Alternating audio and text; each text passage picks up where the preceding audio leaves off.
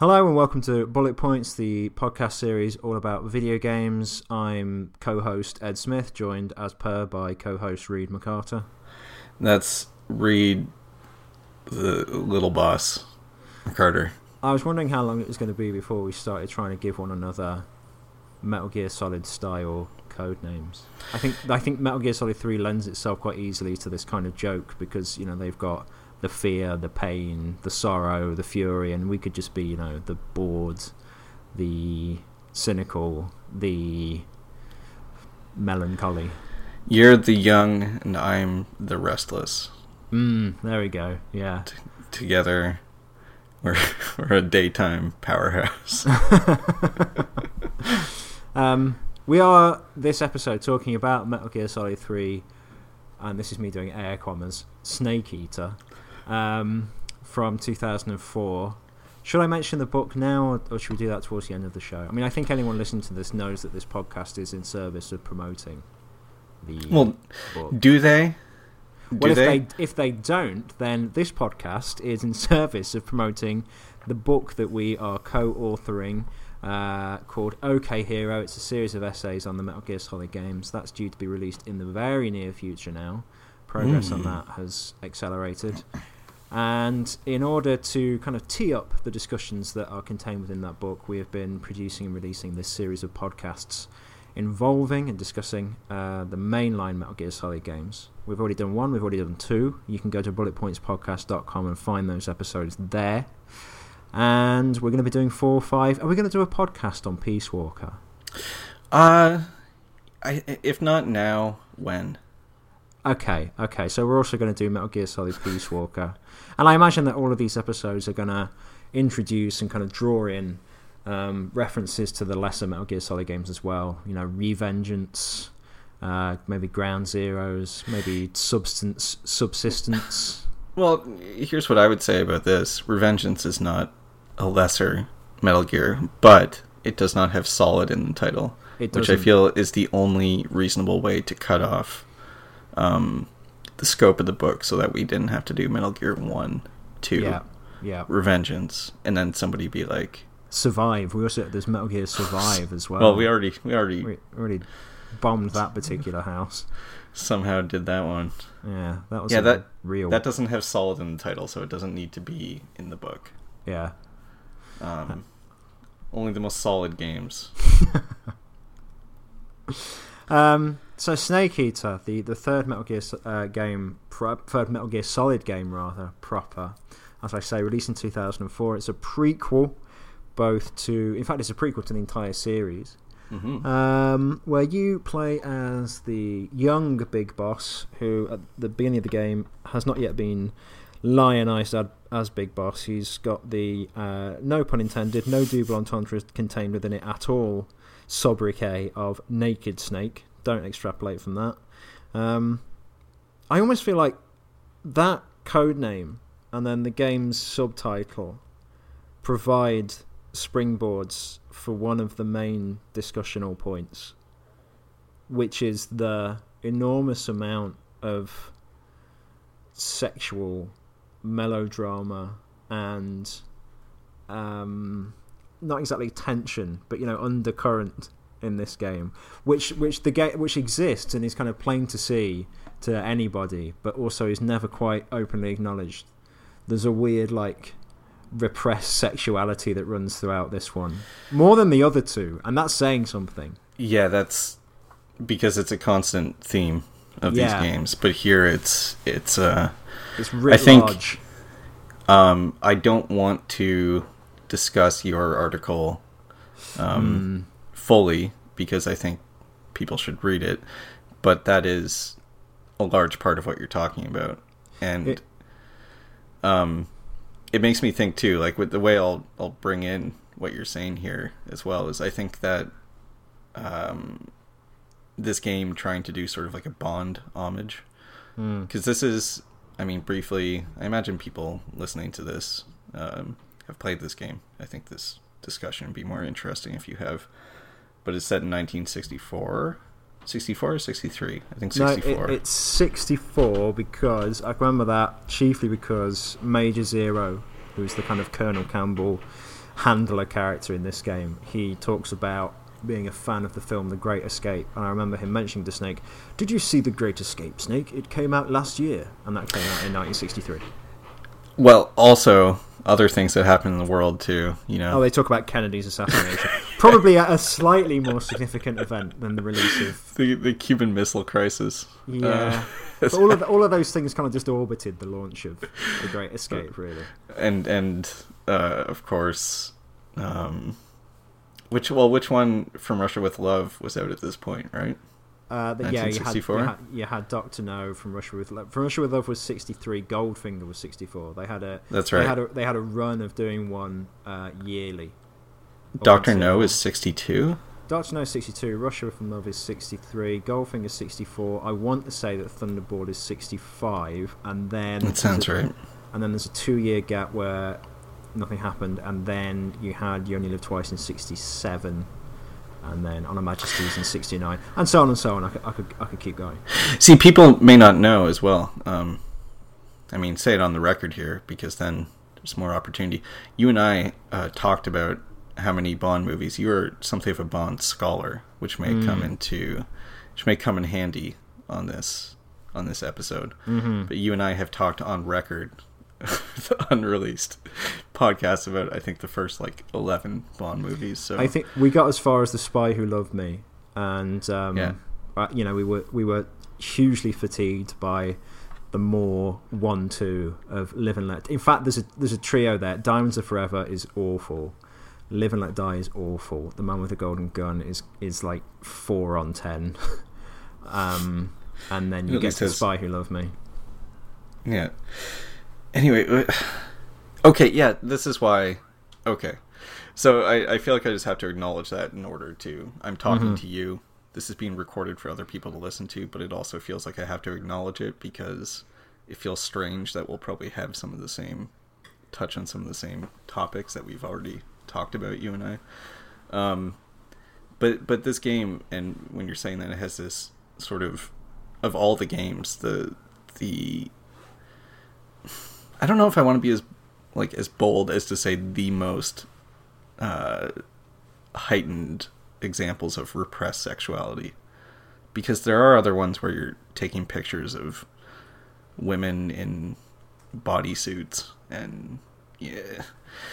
Anyway, this this game is notable for that, and I think part of it is, I think in their own way, the creators of this game, uh, the Kojima Productions, I think are trying to do their Bond homage, and I think part of that is they're saying, well, Bond movies have this like overt sexuality to them. This, mm-hmm. this, um, and and this is filtered through a Metal Gear lens to become this really strange. Um, you know, you have the character of Eva, who is sort of the the femme fatale. She's like the Bond woman of of this game, and she is supposed to be, you know, she's supposed to be sexy, and like Snake is in love with her at at a certain point, and she, you're not sure what her motives are, but she's just kind of leered at. Like she's not. um I, I don't know the best way to describe well, it. Like there are so I, many examples to get into, so maybe I will just pass yeah. it to you. Well, I don't think you have to worry about describing it in any kind of original way. I don't think you have to find your own words for it. I think you can describe, you know, moments from the game very plainly, and they speak for themselves. Like the first time you meet Eva, um, you can, you know, she she arrives on a motorcycle. She unzips her jumpsuit, and then you can hold down the R1 button to get a kind of snake's eye view of her cleavage you know, it cuts into like a first person view as he's leering at her chest. And that repeats itself uh, maybe three or four times for maybe like different parts of her body, right? Mm-hmm.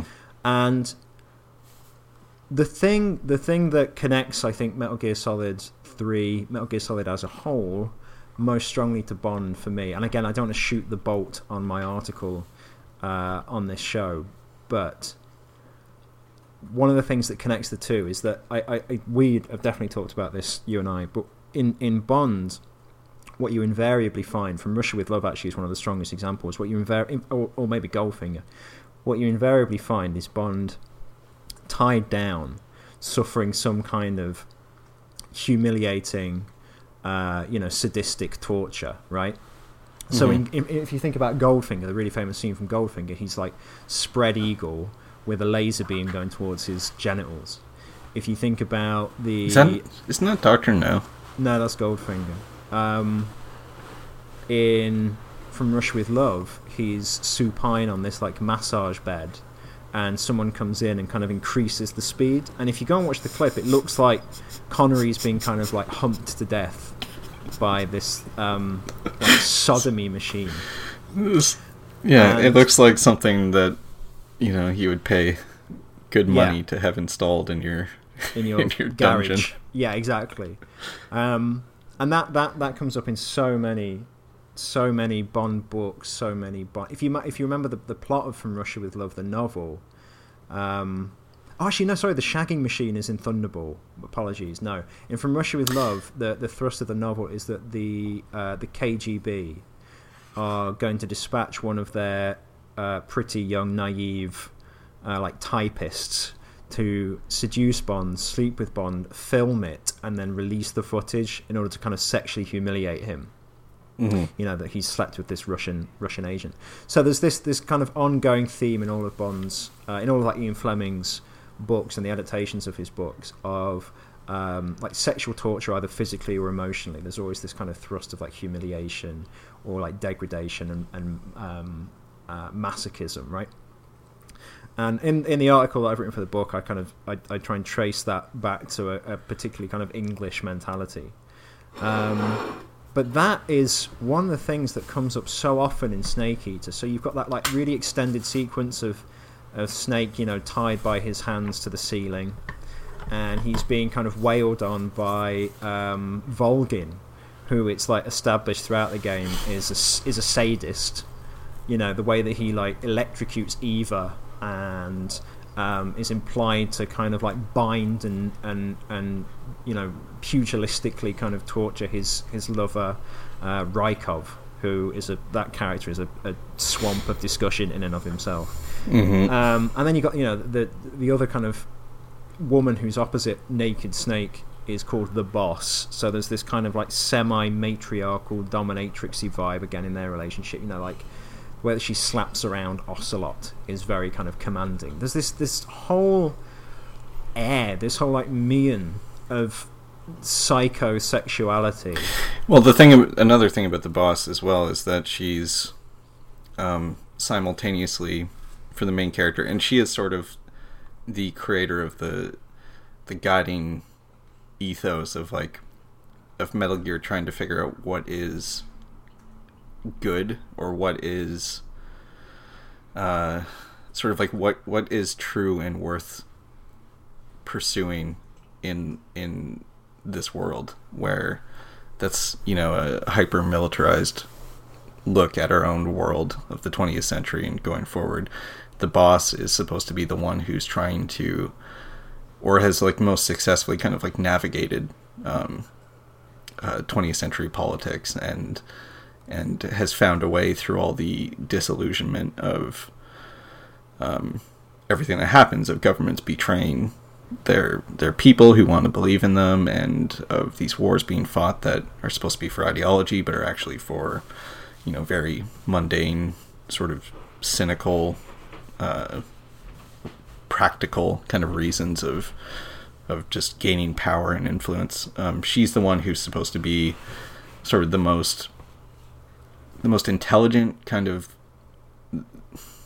most kind of pure in a sense. Like she, Yeah. she's she's like a i think in i think it's in metal gear 4 uh, when you meet up with an older eva and there's like it's in a church and they talk about the boss forever um, about her will. And you know she's this larger than life figure. She's she's kind of the the mold that in and then in the later games chronologically it's everyone's trying to fight kind of over what her will means Yeah. um, so She's she has this like biblical importance, like sort of Yeah. transcendenty kind of, yeah, uh, messianic figure. yeah it's it- she's like a uh, almost like a prophet, and they're all yeah, that's trying the word to. I'm looking for. Yeah, They're all arguing over what her message actually means and Yeah.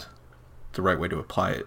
So she has this status, and this is the game she's introduced in, and her protege is is Big Boss, who's Snake in this one, and you kind of are trying to figure out what their relationship is for the first little while. You learn that um, she's she's referred to as the mother of the special forces. I guess she she created the special forces in, in America in this game, and I think Snake was a was he a Green Beret before he was in the CIA, yeah, and I think she was his commander or she was his mentor in whatever way. Um, and there's various discussions about like who she is to him. So she's his mentor, just in a practical sense. Like she taught him, you know, how to be a soldier, kind of how to think about war, and but she also is like a mother to him.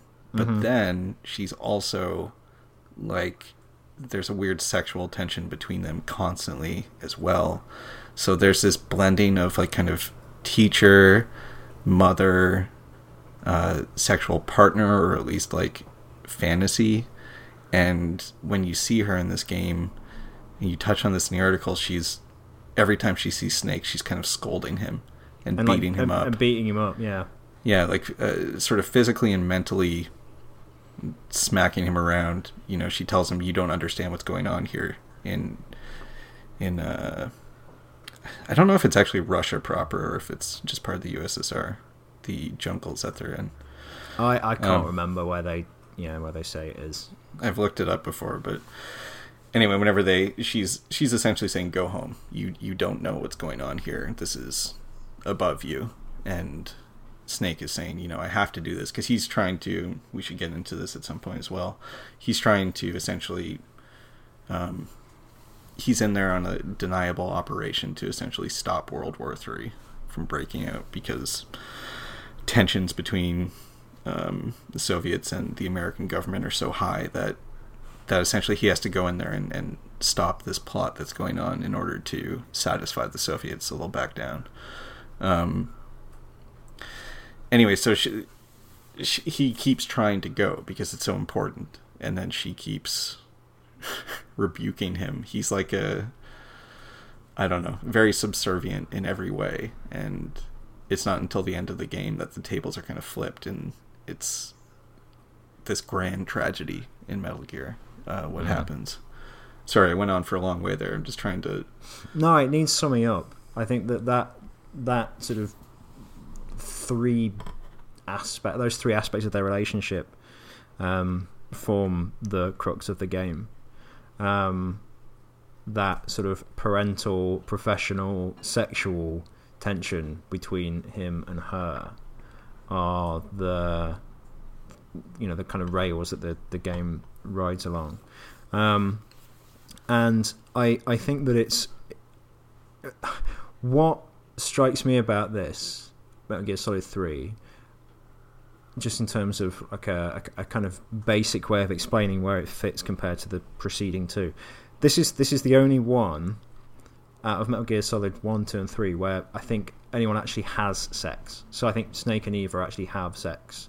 Um, once when they're by the sort of little campfire just before the, the game's finale, and then in the coda when they're back at the lodge Uh, in in that very Uh, excuse me. What about when Naomi Hunter pulls Otacon into the helicopter? In That- the isn't it like it's like a Titanic thing, isn't it? yeah, that's Like- in, that's in four. No, I'm talking about up until now. oh, up until now, yeah. For Yeah, um, and I I think the reason that that stands out to me is that this is this is the game where there's like more of an attempt I think made to sort of foreground all of the kind of sexual imagery and to sort of acknowledge it, but then at the same time it's kind of uh, it's also quite hushed and sort of ashamed of itself. There's a, there's this weird um, very voyeuristic mentality. This the, the, the sex is always prevented in this very voyeuristic way, this distance way, this kind of. Um, it, it seems to think there's something like illicit and lurid about um, people's sexuality. The way again, like going back to the way that you know uh, Snake is sort of eyeballing Eva, and it's done in this kind of like cheeky, you know, just tap R1 to have a quick look at her cleavage way. There's this extremely strange, and I think authentically both like Hideo Kojiman and uh, English, and maybe I, I don't know enough about like Japanese culture, but definitely English attitude towards sort of sexual arousal. That it's not exactly something to be ashamed of, but it's also not something that you should feel proud of. I think that's why there's so much masochism, and I think it's one of the reasons that the boss is so kind of humiliating towards Snake. Is it's this idea that um, if you're if you're turned on or if you're uh, kind of sexually interested, then you, you need to be punished for it, or at least be made to feel like you're punished. And I, I, this is the first game that really openly goes into it. Well, there's never. I mean, there are very few instances in all of the series where uh, sex is presented as something that is done between people of equal standing. You mm. know, it's um, mm. which I mean, you can argue is the basis for a lot of fiction in general. That you know, imbalance in power and everything is is what makes conflict and but it's it's sort of that there's something and it's a lot to describe and it'll come up again in the next few games but it, it's something that um is is common in the series that it is sort of shameful or has to be a joke or yeah. has to be kind of like uh, uh, violent or frightening. You know, you go um, you go back to the first game, and you know the first you, you, you see like Meryl beat that guy up, Johnny, and like leave him on all fours, naked, knocked out with his arse in the air, and there's that kind of you know humiliation, that that humiliatory aspect about it, and then you know Sniper Wolf kind of scratches Snake on the face, and sort of um, pours over him while he's tied up with his shirt off. And then you've got Otacon, whose sort of uh, attraction to Sniper Wolf is almost a little bit laughable. And there's this whole sense, like you say, of like imbalance between sexual partners. That it's always like violent or predatory or slightly pathetic. Um, Which, yeah. Oh, sorry. No, I'd finished. No, I was gonna say, um, uh, I was gonna say, um, like, there's a way though that like it's it's hard to nail down in terms of like the presentation that makes this because I think these things could all be I'm worried that like you describe these things and it's like well they could all be fine in a different context right you know mm. these these story beats and these presentations of, of sexuality and everything but I think the way they are here there is something very it, I don't know. It, it's just kind of maybe we'll return to this when we get to the Phantom Pain. To me, the way that quiet is presented. To, to me, there's something there's something highly psychological about it. I think that's the word that I'd use. There's something highly psychological about it, and the consistency with which all of this stuff appears, and the way that we are encouraged to regard Metal Gear Solid as the product of authorship, means to me that what all of this relates to is the psychology of Kojima, and there's something quite authentically himself about all of this, whether he realizes it or, or not. I think that his mm. his sexuality is often on display in these games, uh, and never more so than than Snake Eater. But I'm also conscious of the fact that we've been talking for 25 minutes, and there's there's quite a lot else that we probably need to discuss in relation to this game. So yeah, well, I mean, I, the game's called Snake Eater, and it stars Naked Snake, and so you have to you have to you go have from to there. Off. Mm-hmm. So let's just let's just talk about it. Let's let's drop back a few um, furlongs and just just talk about it in terms of how it plays because I think that the first game some kind of byproduct of being on the original PlayStation, but also because it uh, is kind of a puzzle game in the sense that you know you have to like navigate around uh, around uh, guards and navigate around environments and try not to be seen. The first game plays very um, sort of tankishly. You know, you can really only move Snake in four directions. Uh, mm-hmm. Weapons weapons are very unwieldy. Movement generally is quite sort of restricted. Then the second game, and this was something that Astrid touched on when she was on the the previous episode. The second game feels a lot more fluent and fluid and you have more options in terms of movement. Weapons feel a little easier to handle. Aiming is um, made more efficient. What do you think about this one? Because I think it, it might be somewhere in between the first two, and I wonder what that kind of says about it. Yeah, I wonder. I go back and forth on how I feel about this one. There's parts of it that are.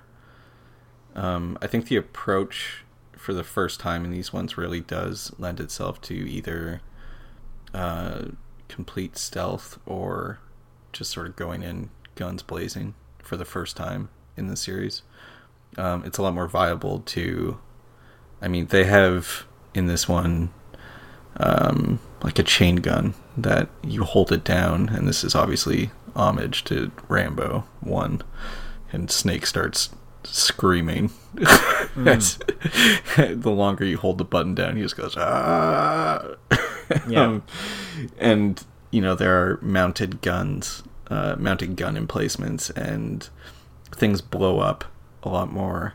Uh, it, it feels like this one is is saying it's okay, which is really strange considering that this one it feels like the stakes for the stealth are higher than they've ever been. That is so true. Where it's you know they say at the beginning that you know Snake if you're caught here, um, nobody will you know America will disavow knowledge of you being here, and you know the Soviets can do whatever they want to you um, to resolve this political crisis.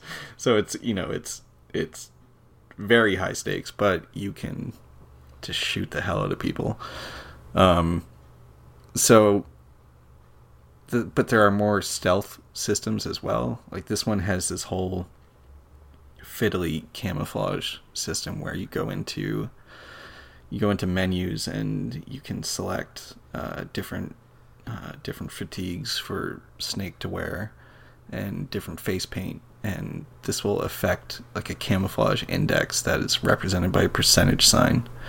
Um, so if you're in, you know, a swamp, then you'll want that kind of color, um, and if you're in uh, a dark building, then you want him to be wearing black, and you know all all these kinds of things. And it the game kind of encourages you to the point where if you're next to some bricks there's like brick uh, red brick camo to put on. And it encourages you to be going into these menus constantly to be doing this. Um, and there are even more tools as well. Um, but this one also does away with the um, god the soliton radar for the first time because the environments are a bit more open. It's, it's jungle, so it's not all right angles everywhere in buildings like it was before. And I have tried so many times to play this game stealthily, and I always, within the first couple hours, I'm just like, oh, fuck it. I can't. Because it's just.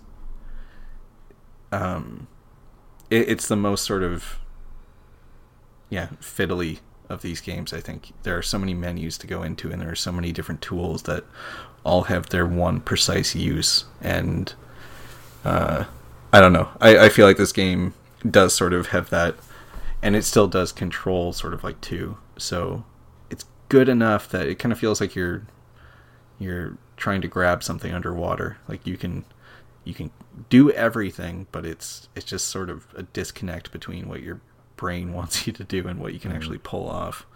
So, um, I, I think that's right the way you put it. That it is sort of between the blocky, tanky kind of first game controls and the second game, which does feel a little bit more fluid, which mm. I think is the result of putting um, different animation and, and more movement options into the same kind of environments as in one, like those same kind of. I just think of them as right angles everywhere. Mm. Um, I, I, mean, as well as being, as well as being something of a Bond aficionado, when when the games were originally released, I was heavily into Metal Gear Solid. They were the, the only games I played for a while. Um, you know, I, I, I, think I mentioned on the last episode, I played the second one the day it came out in one sitting for like 12 straight hours or something. Who has that time as a child? Where? Uh, well, I was 12 years old. I don't know. I think I just did it on a weekend. Mm. Um, and then no. with with three, I did do it um, again on, on, like extreme difficulty, and I, I did it without getting any alerts and you know all these kind of permutations of that. No kills, no uh, no knockouts, just like trying to do these kind of ghost runs of the game. And yeah, um, it was hell. It was. It's really. It's really. It's really something that you can only do. Uh, again, if you've got like an enormous amount of time, and if you're highly pedantic, and if you, if you if you save the game really often as well, and get used to kind of saving and reloading, yeah. saving and reloading, right? And I I find that is so violently at odds with, like you said earlier on, you know, the premise of the game. That is to me one one of the biggest problems with this one. It's one of the reasons why I think I like it the least out of the original trilogy, is that Snake himself he constantly feels like an umbrella that's like caught in the wind, and you're just trying to like stop him from kind of yeah overrunning a corner or or jumping off a ledge or you know like the aiming is is always kind of pulling against you. It almost feels like you're always on the precipice of the game uh, kind of blowing your cover. And yeah the environments are so sort of I, you see i think there's a weird contradiction in the environments where they feel incredibly sort of blocky and right angly and like you can only run along certain paths almost like a kind of pac-man thing but at the same time they are like wide open. So it's it's really difficult to actually understand like what routes you're supposed to be taking. Um, and goddamn that camouflage system is just agony. And i think it, it's it's it's an ordeal to use. It's a an idea that makes the game kind of look ridiculous when you know you've got guards walking past you within like a foot of where you're crouched, but because yeah you're you're wearing this combat suit that looks like you know uh, yeah a, a, red brick wall, they just don't see you. It, it looks absurd, and it's it's absolutely no fun. It's really no fun. I don't see what the sort of pleasure is in. Oh right, yeah, I've managed to select the right combat uh, suit for long grass. Well, similar to also the other thing, and I think it's all of a piece for this aspect of the game is is Snake has to eat, and uh, oh yeah, or else his stamina drains, um, which does give you lots of like neat stuff in terms of you know he can have stomach aches or you can uh, trap like snakes or rats in cages and you can throw them at guards and you can poison bosses with, um, you know, uh, spoiled food, and has all those, you know, little, uh, all that Metal Gear minutia that I think is always like pretty entertaining to see the ways that, the different ways it interacts with everything. Um, but there's that the fact that you have the stamina bar that you have to keep filling up by by making sure Snake is eating. Um, and there's the injury system where you go into a menu and um, you know you get in a firefight and you have to extract the bullet and disinfect the wound and bandage it up or you get cut and you have to suture it and burns you need to put ointment on them broken bones you have to put a splint and a bandage. And what it ends up being is a process of just hanging out in menus doing the same thing over and over and over. Yeah it all sounds so much more visceral than it actually is um, it's selecting items from a drop down. Yeah. You know, and and doing the right ones until the until the injury is fixed. I, it's an interesting idea, though, in theory.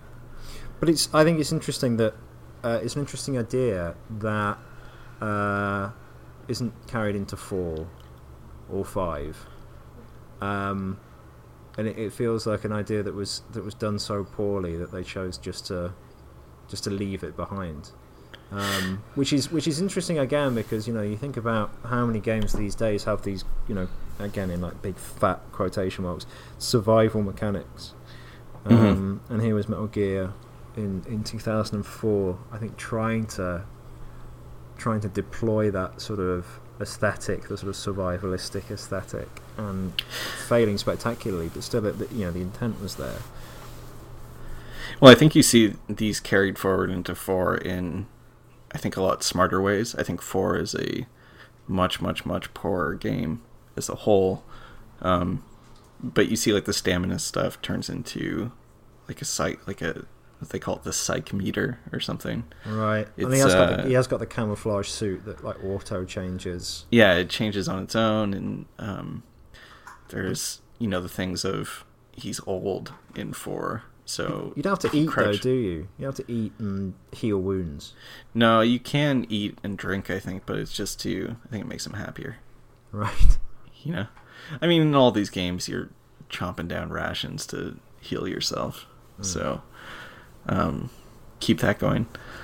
But the one thing, I actually I don't know. I don't want don't know if I want to like cut off that avenue of discussion before. Can I? Well, I want to say one more thing then on just that point is that mm. as well as um, the the the general mechanics feeling contrary to the idea of the increased like idea of stealth, the increased presence of the importance of stealth, they also contradict one of the fundamental kind of character points, which is that you're the greatest soldier of the 20th century, but you just feel like this kind of clumsy, clownish dumbass. Yeah, but he's time. not at this point, right? But he's meant to he's be. supposed he's to be. He's meant to be pretty good. You know what I mean? He's meant to be pretty good. See, uh, I always go back and forth on that about whether he is meant to be pretty good or not. Well, Ocelot, because... Ocelot calls him pretty good in every single game.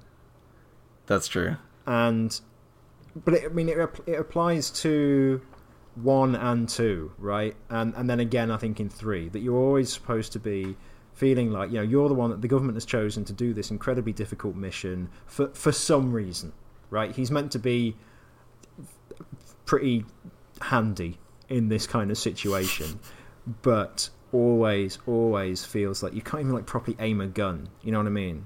Um, mm-hmm. I never felt like I was playing as uh, even like a soldier, let alone a good soldier. It, I, it feels so unwieldy. Um, I mean, the fa- the Phantom Pain's probably the only one where they yeah. Uh, sort of feed into, and I think that's a good thing in that game because that's a large point of yeah. that game, right? You do, yeah, you feel efficient in that game. Hmm. Um. Yeah. No, I think that's that's all true. That's this game so what I wanted to say though, to sort of like segue into some of the the broader stuff with this game as well, with the plot and everything, is that uh, this game I think moves along in a way. The the story is uh, I think a lot more propulsive than two is. Uh, although, you know, I like two way, way, way, way, way more than this one. It um, it moves along at a good clip. Um, and when I think back on it, I don't remember how kind of annoying I find it to play because I think of the set pieces and the the places you go and and the plot points which are you know the plot really moves along and introduces characters and you're you're kind of hurling toward something constantly in this game. And it does have the the clicking the, the ticking clock of of you have to get this mission done because you know uh, big things are at stake, which all the games have to a degree, but this one, I think the the realism, which feels weird to say, but the realism of the scenario of this is essentially like a Cuban Missile Crisis type scenario happening here, and you have your mission handlers telling you that if you don't hurry up, something awful is going to happen. Um, I think keeps this game moving pretty well. Mm-hmm. So when I think back on this game, I think about things. I think I generally have like a pretty positive impression of it. Um, to me, this is this game is sort of the beginning of the end of of Metal Gear. Um, being competent. Uh, or competent. I don't know if that's fair because I think all the games are interesting, but I think they become increasingly kind of like messy and sort of feel like they're obligations rather than something that wants to be made. And this one feels like the last one where it it has a real sense of purpose to it. It has a Mhm. sense of like liveliness to it, and and that it's really trying to get something across. So I think about those things more than I think about. I start playing it and I'm like, oh fuck, like the camo system, you know, I'm like oh no, I have to. That scene at the beginning of the prologue or at the end of the prologue where it introduces you, tutorializes the stitching yourself up system, and uh, I was like, oh yeah, God, I have to do that again, and uh, those things don't stick out to me as much. Like I, I don't know what you think about this game as a whole. Um, to me, it's definitely. I agree with you. It's definitely where. Um, it's not where the, the series peaks, but it's where the decline kind of steepens. Um, I, I find it. Um, there are things. I, I agree with you about the plot, right? I agree with you that the plot moves at a, a, a good pace, and there's this really great sense of heading towards a climax, which the second one doesn't have. But then again, I quite like the second one and the way that it does sort of dwell Mm-hmm. and and introspect, and it's it has these really like tangential discussions for sometimes a long time. You know, Mhm. I, I actually like the the second one as this. I hate this word usually, but as this meditation about various different things Mhm. r- wrapped around this this you know action movie. Um, and I actually think the first game, which is my favorite of the original, th- is my favorite. of The Gear, it's, it's probably my favorite game on some days. And I, I think that the first game moves toward I, like the plot. The plot moves nice and qu- a, lot quicker than the third game. You know, I Mhm. think I, I- if I had to hand out a trophy for like, you know, best paced plot in a Metal Gear game, it'd go to Metal Gear Solid.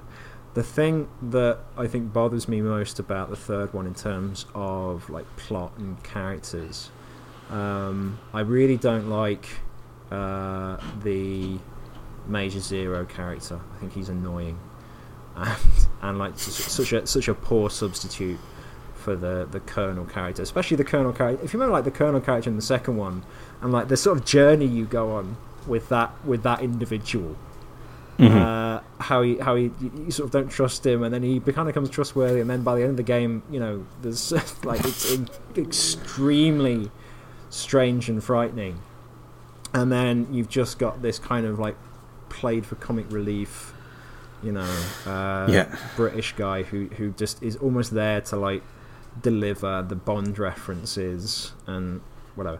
I can't stand him, and then I really, I really am. I find myself really uninspired by the bosses.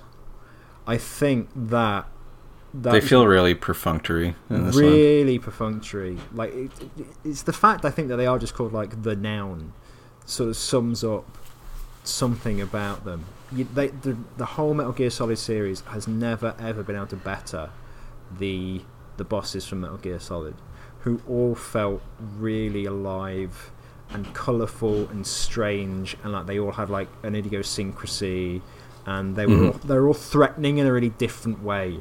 You know, like you've got the one that's going to snipe you. You've got the one that like gets into your mind. You've got the one who is uh, your twin. You know, there's this. honestly, they they're, they're so colourful. Whereas this one, although they've got like you know, this one throws bees. This one climbs trees. This one's got a flamethrower. This one's got a sniper rifle. There's not like a kind of personal relationship with you and them. Whereas in, in, in the original, they all seem to have like a vendetta against Snake specifically. And I don't know, there's just there's something about the boss characters in this game that, that they do feel sort of uh, pushed on stage, and their their shtick is very artificial. I mean, yeah, I, I think there are some. Some of the fights themselves are are good. Um, I, Do you think? I think. Um, trying to think of which ones. I like the one where you fight Ocelot and it's across the gorge. That I, I quite like that. I don't um, but when you fight the pain, it's just you know it's in a cave. When you fight the, when you fight the fear, it's just it's like, like in, a, in a hangar. yeah, something. it's in a field. When you fight the fury, it's just in yeah like a hangar. The um, end is is something. I think that's well, an interesting. I hate doing it. I always yeah, do the trick now because I. So do I. Cause it's so drawn out. But I think that is. No, but it's it's drawn out in a way that I, it doesn't feel tense. You kind of walk into an area, you put on like the heat goggles, and either you see him and shoot him, or he sees you and shoots you, and then he runs off, and then you have to walk for another few minutes to go to the next kind of room where he might be. It feels like some horrible like dungeon crawler. It doesn't feel like a tense like sniper showdown. That's true. I think once again, it's something that uh, the limitations of the technology at the time with loading into those different areas because it's a sniper fight that takes place over this huge swath of jungle with discrete areas. So you have to this this sniper you're fighting against has all the same sort of requirements that you do.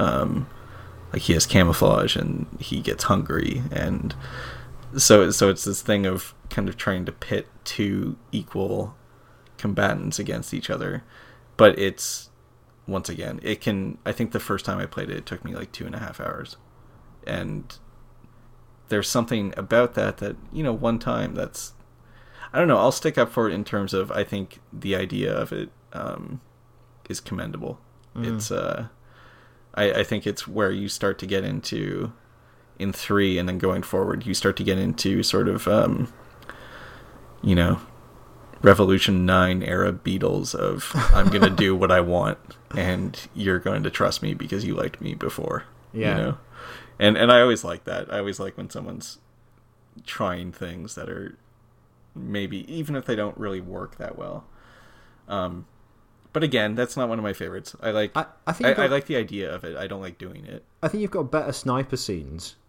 in one and two. I think the fight with Sniper Wolf, where oh, it's yeah. a, a, kind of like test of reflexes, and you know you have to go back to get a sniper rifle, and there's a sense of like, shit, you know, I've got to, I've got to, I'm really up against it here. My Meryl's gonna die, and um, yeah, you're having the sniper duel, you know, along the length of this enormous. Um, I don't know what it is, like communications tower thing. And then in the second one, when you, you know you've got to defend Emma, and there's a whole kind of again like bog of poison toads here in relation to like sexual politics that you're having these sniper duels to like defend these women and mm-hmm. Etc et but in just in terms of like a, a, a play experience I, I find them so much more exciting just actually because of their um, just because of their compactness I, I, I get so you know what this is yeah. this yeah I get so bored of the the sequence with the end that it just stops being exciting I actually I, I, can understand why somebody in like the boardroom or whatever goes, "Oh yeah, we're going to make it feel like a real sniper duel," and that seems like a really interesting idea. But then in practice, I don't I don't sit down to play the video game to feel like an actual sniper. I don't want that job. I don't want to go to work as a sniper.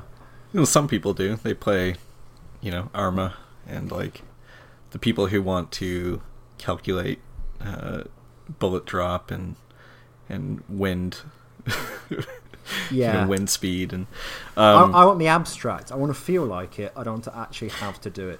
Yeah, and I think I think the first one and the second one, by sort of copying the same ideas, uh, does that well with like you know the the gun shaking in your hands if you don't mm. take the pentazemin and.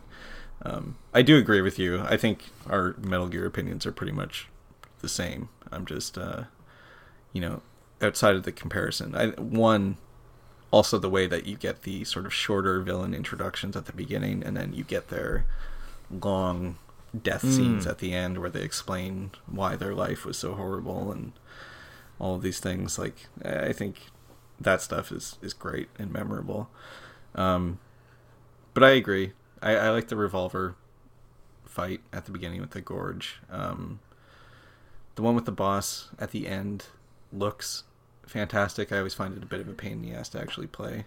Mm. Uh, where you're in the, the field of white flowers. Um, it's it's great on a narrative level. I think. Yeah.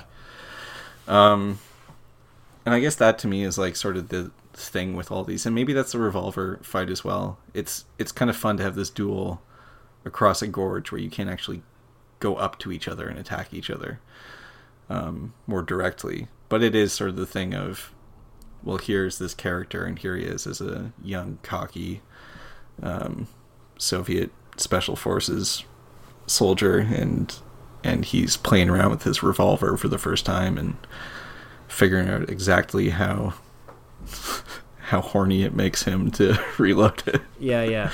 and you know, it's a lot of this stuff is it, it works on for me on a narrative level more than than anything else. Uh huh. Um. Yeah, I, I I don't know this game. So I don't know. There's so there's so much to get into with this too, and I know we're like we're closing minutes here. I don't know how we got I, this far. I wanna, I wanna, I think I'd like to. If we're gonna, if we've got ten more minutes, I think I'd like mm-hmm. to end on a positive. I'm trying to think of. Well, I do too because I, I don't hate this game. This is, I think to me, and what I want to get across before it's over is that the first three games to me work as I. To me, it depends on the day. One or two is are my favorite. Um, for for different reasons. But um, I think the first three together are a good triptych, and I think it's where the series should have ended. I agree. I agree. Um, and I think that three, nevertheless, I'm just racking my brains now. I'm just kind of like replaying the entire game in my head. You can see, like, just imagine like a kind of fast forward VHS noise now as I kind of just run through the entire game mentally. I think that it does contain one moment that is is kind of unequaled in the first and second one, and it's it's been parodied and kind of joked about so much. But it's just that moment where you climb the ladder, mm-hmm. and it's like it's marking a kind of halfway point in the story. It's this really great use of music that mm-hmm. sort of you know everyone everyone sort of uh, there was like articles and, and, and, just so much discussion about you know the Jose uh, Gonzalez song in Red Dead Redemption mm-hmm. and how they kind of bring in this like non-diegetic you know piece of soundtrack to kind of reflect where the character's at, and it's it's so unexpected. It calls but back to this, right? It, it so does, and it's this like halfway point in the story where you know you're you're you're heading up into the mountains now, and it's it's all going to start getting a little more unusual. Like the answers to the questions are now going to start to be given to you, and you know all the relationships you've built so far are going to be tested, and you've just got this like five minute time, this like little half time to sort of reflect. Mm-hmm. And the music really encourages it. The music kind of like asks you to be emotional, and it just strips the game down for a minute. Just asks you to kind of think about everything. I think it's it's really it's like economical, um, and like quite beautiful in a way.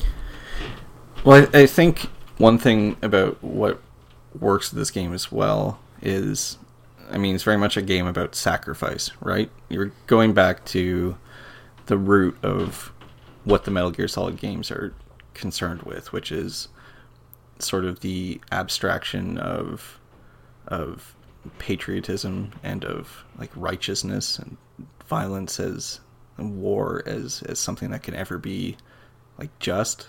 And it's going back here to the Cold War and as as kind of the the birth of of everything that's going to be disturbing and strange and alienating about the 20th century and then going forward into modern times. Um, and so it's it's kind of about this sacrifices that these characters are making and and saying here's the human cost in these war stories of of these people who wanted to believe in things uh, the boss in this one who is betrayed by her government everyone's kind of betrayed in this game, um, trying to do something, essentially trying to to stop things from getting worse. Um, and these games are very much about sacrifice. You know, the the iconic thing in this in this game is the ending where um, you understand why the boss has done what she's done, and you have to execute her, and you have to press the button. And I think that's a really great moment in this game, and the controller vibrates and the gunshot rings out and her horse, you know, adds a little like John Woo extra too mm. melancholy touch to it of her horse like neighing and I think like her snake scar slithers off. Mm.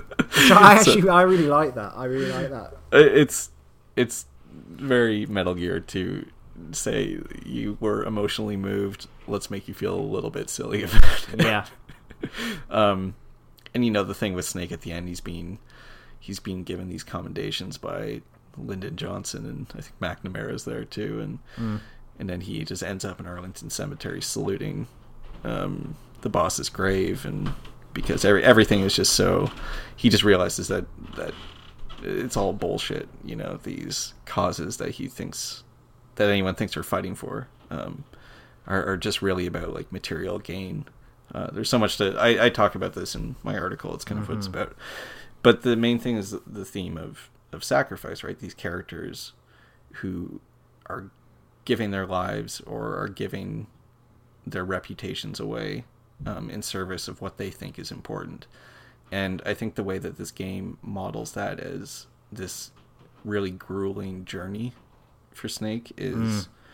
is really good. So you get to that latter point. Um, I mean, this game opens with you saying this is a small mission, ends with uh, a nuke, uh, a miniature nuclear warhead going off, and Snake getting irradiated.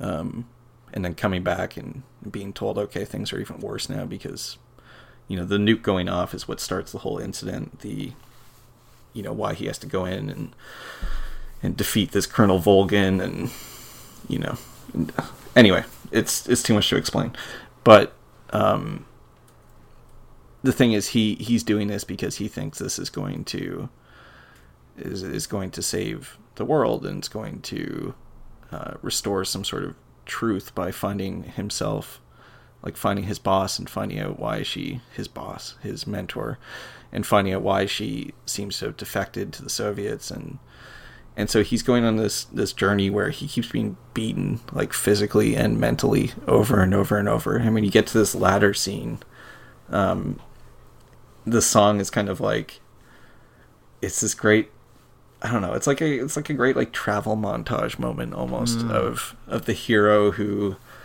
uh, you know, has just had the shit kicked out of them and and doesn't really know why they're still doing this. Um, you know, wiping the tears away and and dusting off their shoulders and saying okay and setting out again and whistling a tune as they go, like trying to pluck up their spirits to to finish it. Um, and I think that's what I like about this game a lot is the the elements of sacrifice aren't just aren't just in the plot. They're they're everywhere. And you know snake gets uh, beat up in ways that like have a lasting impact. He gets his eye shot out. Mm. he gets tortured i think in the most there's torture in all of these games but in this one it's it's um you know him with a, a, a bag over his head um, covered in blood and bruises and and pissing himself as he's being electrocuted and you know it's it's a lot more brutal. I think like kind of like viscerally brutal than it is in the last two games. He gets sterilized um, as well. He's implied to have been sterilized by that the, when the nuke goes off and he gets that, irradiated. Yeah yeah is that the famous thing of why he's why he can't have children? that's why we get le enfant, le enfant terrible um, yeah. So you're right. There is like a lot of, and then like she's talking about the boss is talking about the fact that I can't remember exactly what the circumstances are, but she she now can't have children for because of something. Oh, because she went to. She went to space. She, she went to space. That's right. And she, Bikini Atoll or something. Yeah. She had quite the career. She did. she's she's busy busy person. Um, and she you know, gave she, birth she, to Ocelot on Normandy during the Normandy invasion. yeah, and she had to kill her lover. And right, it, it, reminds me of that that actually quite good bit in the in the Bourne Identity when Matt Damon has wounded, like mortally wounded, Clive Owen, and Clive Owen sort of says, you know, do you get do you, do you get the headaches? Oh, I get the headaches so bad and then they sort of look at each other, and Clive Owen says, "Look at us! Look at what they make you give," and then dies. And the whole the whole game of Metal Gear Solid Three is kind of like, yeah, look at what you know the governments are kind of making these making the soldiers do. Look what they're making them give. and you know what it ends is ends in is you know the boss has made the the sort of ultimate sacrifice is that she's given her reputation because like everyone's going to think that she was a traitor and and a villain, and she's kind of given up the right to you know her place in history.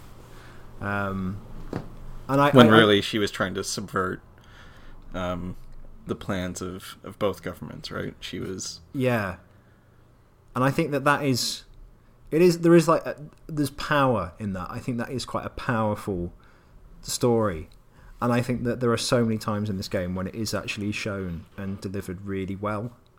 Mm-hmm. Um, if you think about you know how Eva and Snake's relationship sort of culminates is that she has to betray him even though she loves him and leave him you know because of her because of her allegiance to I think it's like the Chinese government in the end. It is. Yeah. Yeah. Um, Everyone's so concerned about Russia and America, and it turns out. Yeah, it's China. But then China has an agent.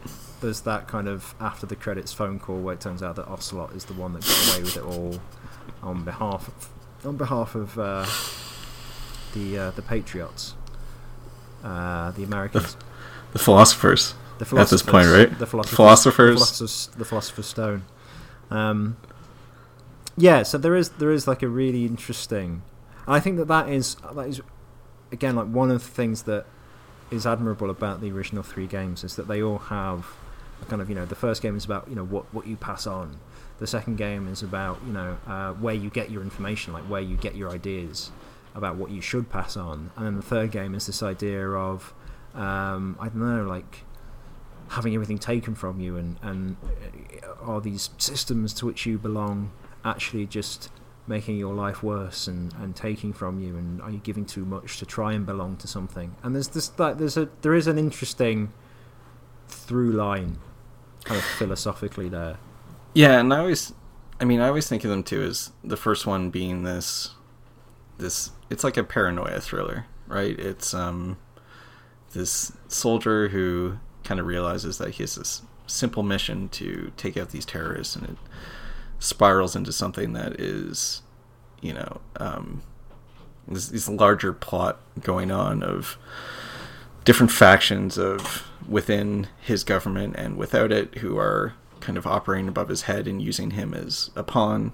You know, it's, there's more to it than that. Mm. Um, but then also of you know, war is hell is the message, and how does that how is that communicated from generation to generation, um, and how to question that. And then the second one to me is like very much the 21st century game.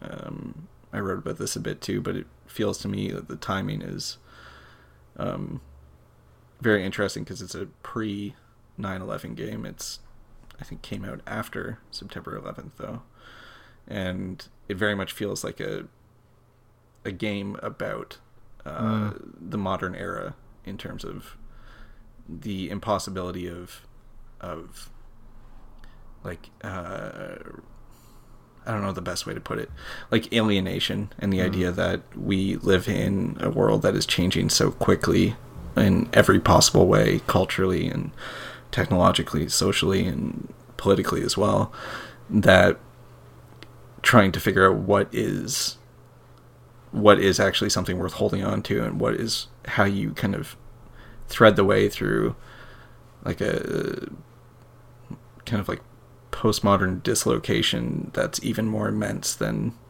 could have been thought of um, in the 20th century. Like, how, how do you navigate that and what do you hold on to from that? Mm. Um, and then I think this game, why it works as a prequel, is it's going back and saying, well, how did mm. how did this kind of start? Like, let let's move back here, and I think it does this in in ways that are like concrete it's it's not just about you know all these topics are referenced with actual places and nations and historical events um, and so i think going back to the cold war like kind of ties that up in mm. a way of saying I don't know. I'm no, no, I get you because losing think, my own thread. No, no, no. The, the the thing I wrote about about the first Metal Gear Solid was how it's a game that a lot of the time seems like it it is about searching for some kind of you know broad identity, some sense of who I, what I belong to and, and what I want and where I'm from, right? Um, whereas this one, I think you're absolutely right. It's kind of showing almost how we lost that belief in like country and nation and ideology, and and we're sort of cut loose by all of those things, and then forced to kind of think for ourselves, you know, what I want, not just like what I represent.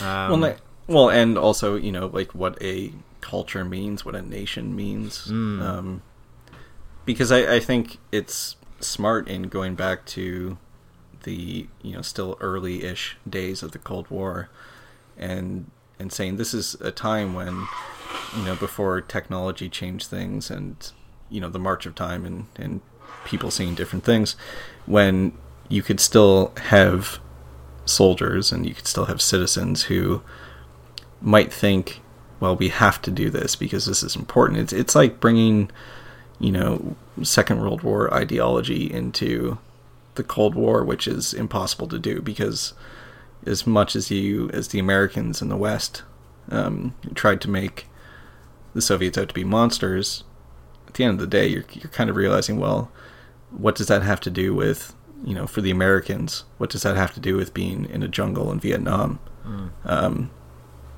you know, killing people who are trying to change their own nation. You know, what what is the point of all these wars being fought across the world that really have nothing to do with um, with what they're saying that these things have to do with, and it becomes so ideologically charged. Like it has to be um, these events have to be you have to believe in in an ideology that is countered by what's actually happening you know? Um, mm. uh, i don't know. I'm losing the plot again. No but i get you. I do. And and i'll tell you what Reid. What ed?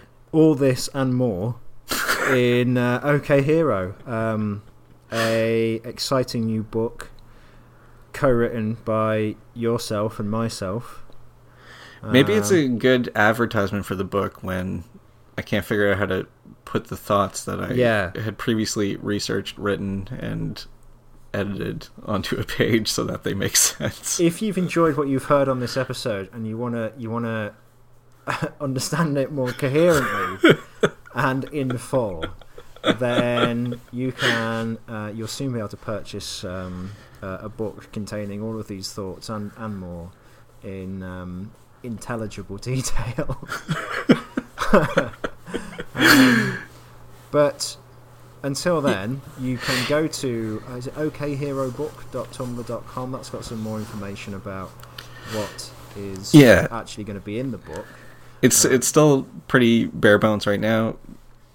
Uh, I guess the only way to say it is it will be coming quite soon. We thought it was, just... we thought it was going to take longer than it actually is. It's now it's now not going to take as long as we thought. So we're hoping the next. Should I say you know couple no. of months? No. Okay. Okay. Okay. Well, yes. I mean next, next couple of months.